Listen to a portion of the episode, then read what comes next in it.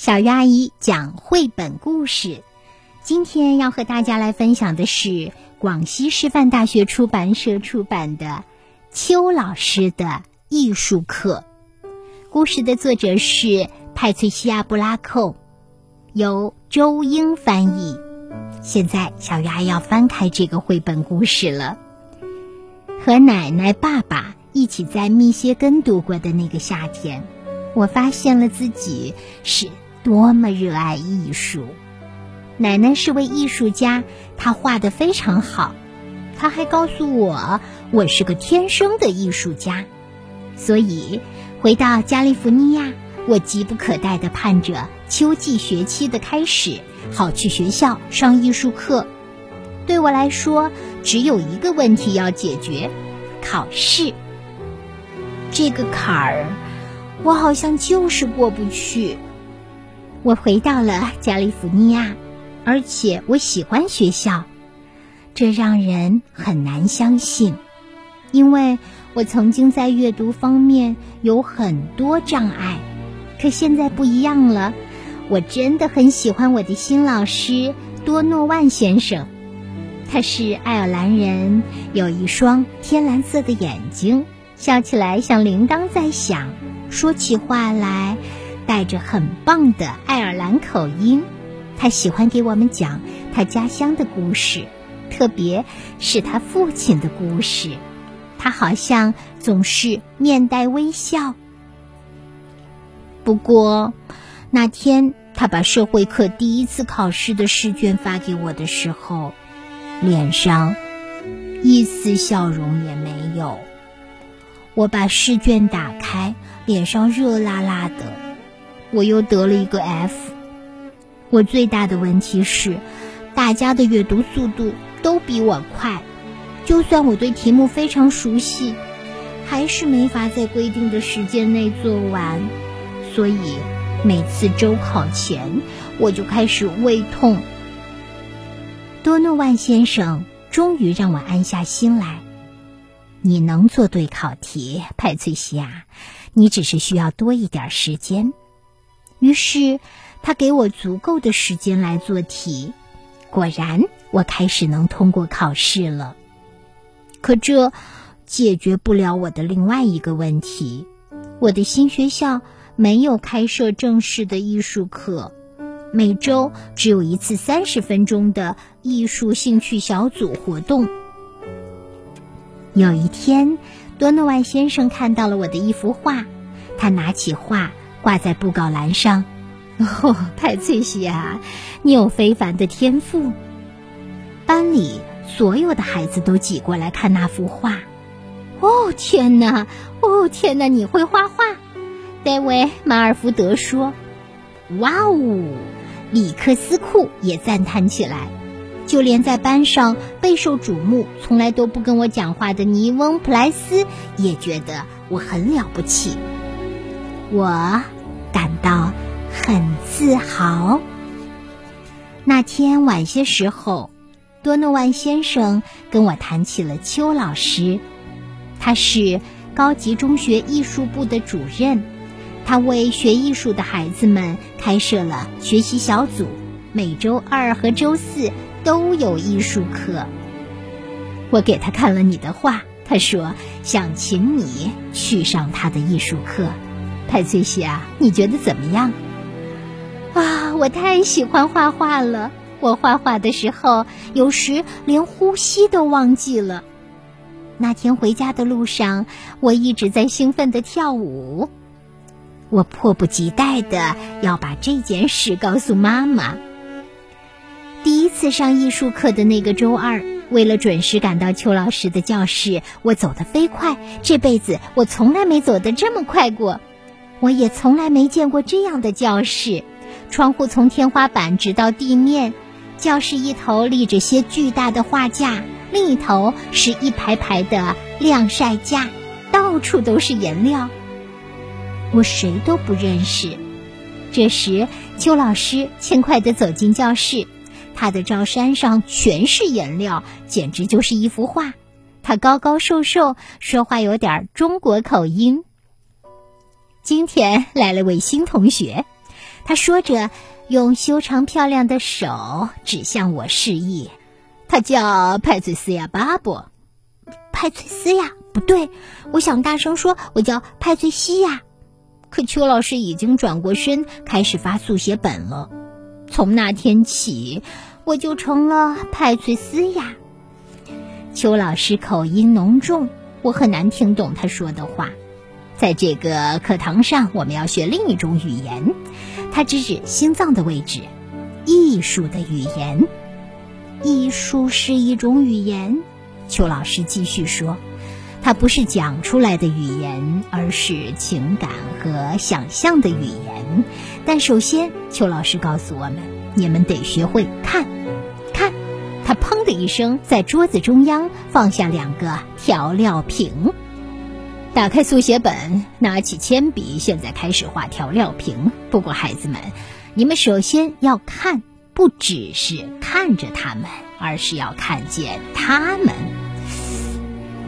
要看见光是如何穿过玻璃，在桌子上形成阴影的。是的，我看见了，画出来。邱老师说，要看见如何让笔下的线条变暗变亮。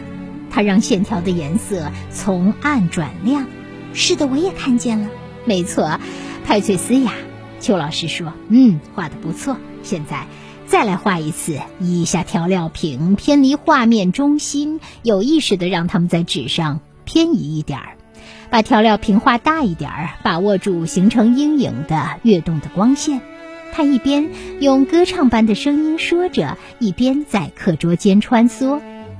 他让我们用六种不同的方式画了六次调料瓶。那天我们的课快结束时，邱老师说：“你们要随时随地的带着速写本，先要会看，然后再去画。”我有些迫不及待。不管去哪儿，我都带着速写本。在回家的公交车上，我画座位上的乘客，甚至还画公交车司机。回到家，我画碗里的苹果，还有小猫迪里。晚饭后，我请妈妈和哥哥里奇坐下让我画。你难道没有家庭作业？哥哥抱怨道。这就是我的家庭作业。我说，再坐一会儿，我马上就画完了。第二天，我做完课堂作业之后，问多诺安先生：“我可不可以按他桌上摆的照片，给他爹爹，他的父亲画一张肖像？”我努力记住邱老师说的每一句话。接下来的一次艺术课，邱老师把我叫到他桌前，别人都交了一两幅速写，我交了二十幅。你画的很好，邱老师的眼睛里满是微笑，好像我们之间有一个秘密。小猫、苹果，你妈妈和哥哥。你抓住了每一个细节，我特别喜欢你对实体周围空间的运用。实体周围空间，派翠斯呀，看这幅图，你看见了什么？他举起一幅画，两个人都在看着对方，这谁都看得出来。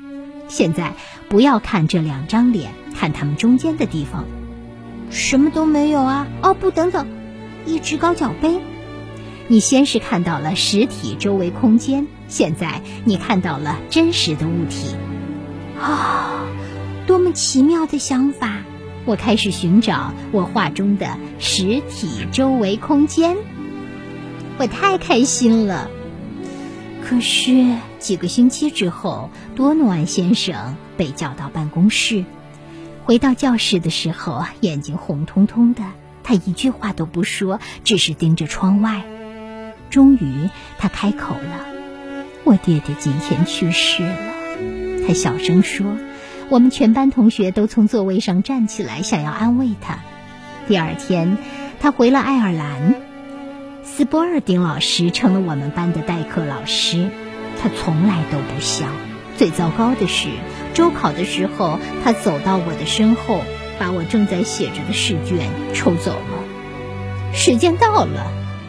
斯波尔丁老师说：“可是我还没有做完。”斯波尔丁老师，多诺万先生总是多给我一点时间，因为，我可不是多诺万先生。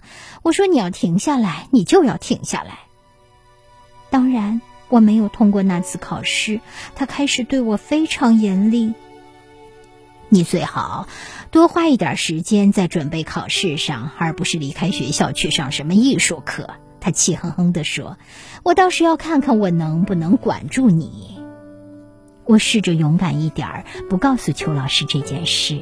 可是课堂上，我哭了起来，脱口而出说出斯波尔丁老师的威胁。邱老师慢慢的摇了摇头。派翠斯呀，他说：“你说你因为阅读速度不够快，没法按时做完考题。”我点了点头。我看你画画，每次你画的时候，都从实体周围空间开始。我记得那幅两个女孩面对着玻璃杯的画面。我猜你在看一个单词的时候，最开始根本就没有注意到一个个的字母。我想，你首先看到的是它们周围的空间，它们呈现的图案。难怪你阅读要花那么长的时间。我笑了，但我还是不太明白邱老师的意思。我知道有个人可以帮你，他是一位阅读方面的专家。没有人能把你从我们的艺术课上带走。我跳起来拥抱他。明天我给你分配一个画架，派翠斯呀，你不仅能画好画，说不定还可以参加高中学生的春季艺术展。第二天，斯波尔丁老师宣布，我们要参加一个全市范围的考试。这次考试将决定我们明年要上什么课。考试时间只有四十五分钟。我只做完了一半考题。我知道我的艺术课要结束了。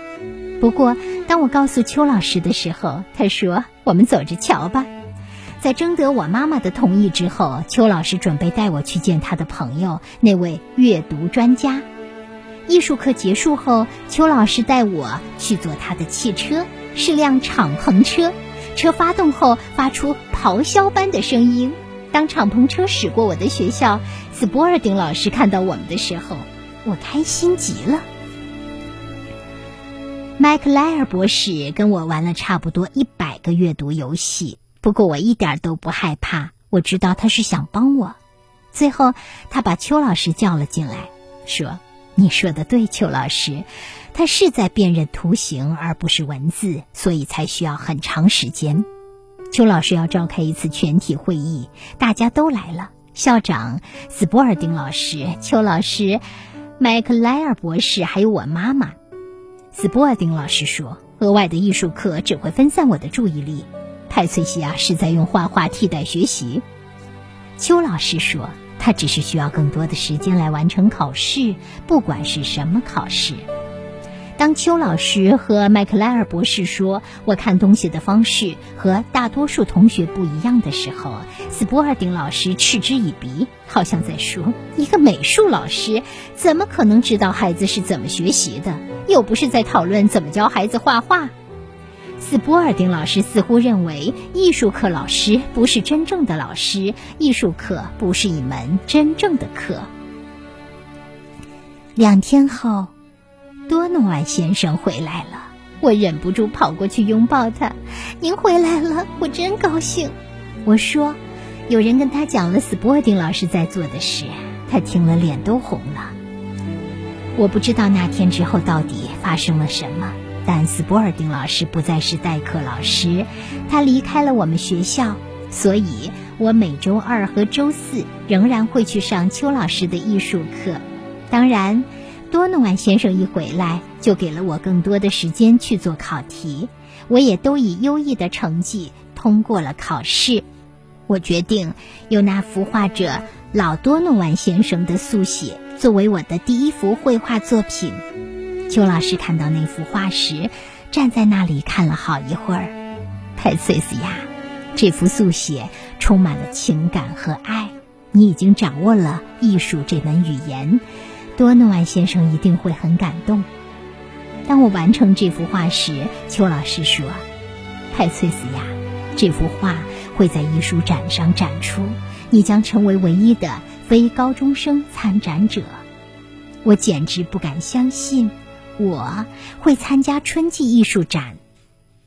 那天晚些时候，邱老师让我课后留下，他递给我一个用鲜红的薄纸包好的包裹。轻声说：“我们中国人相信红色能带来好运。”派翠斯呀，我希望你记住这句古老的中国谚语：昨天已然过去，明天尚未到来，今天才是最值得珍惜的礼物。这也是英语中的“现在”和“礼物”是同一个词语的原因。他脸上带着微笑，拆开礼物的时候，我屏住了呼吸。是一件邱老师的罩衫，他把罩衫送给了我，我差点哭出声。我看着邱老师，他的眼睛里也含着眼泪。一周之后，我就穿着那件罩衫去参加了春季艺术展。在艺术展上，我看到了好多好多的大人和孩子吗？嗯，孩子并不多，他是最小的一个。灯光透过镜面吊灯流泻下来，展厅里挂满了我们的画，我自豪极了。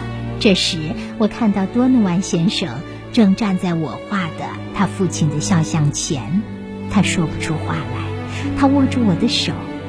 邱老师向我们走来，看起来容光焕发。哦，画的真好，不是吗？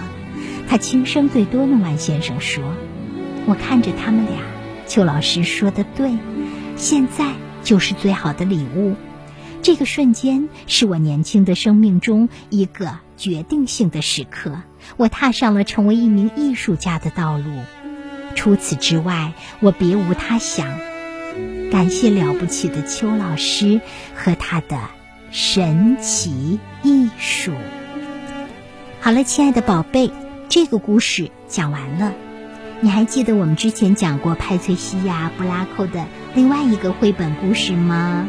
谢谢你，福柯先生。那也是一个很棒的故事。这两个故事都在讲一个在阅读方面好像有障碍的孩子。其实这个障碍我要加引号，只是和一般人的阅读方式不一样，所以阅读的时间需要更长。但是。他会阅读，我们甚至可以说他非常擅长阅读，所以他把读到的世界用图画的方式表达了出来。这就是艺术，来自心灵的艺术。因为先感动了自己，又把自己的感动告诉给全世界，这不是很棒吗？所以人和人不同，但每个人都需要更多的被接纳。被尊重，被发现光亮，被欣赏。好了，今天的这个故事名字叫邱老师的艺术课，你记住了吗？小鱼阿姨特别想告诉你的是，由于我在讲绘本故事，只能通过我的声音讲述，所以你看不到绘本中非常非常棒的图画，这是极有张力的图画。不论是服饰的色彩，还是周围环境的构图，不论是人脸上的表情，还是彼此之间互动的那种那种密码，我觉得这些图画都能为我们传递美和细腻的情感。所以，请一定在听过故事之后，找来这本书，亲眼。读一读，它的名字叫《邱老师的艺术课》。小鱼阿姨很喜欢这本书，送给你，祝你阅读快乐。也希望读了这本书之后，你会更加的自信，对，肯定自己的闪光点，也接纳自己的不足，并且积极的向着热爱的方向去奔跑，去努力，去实现梦想。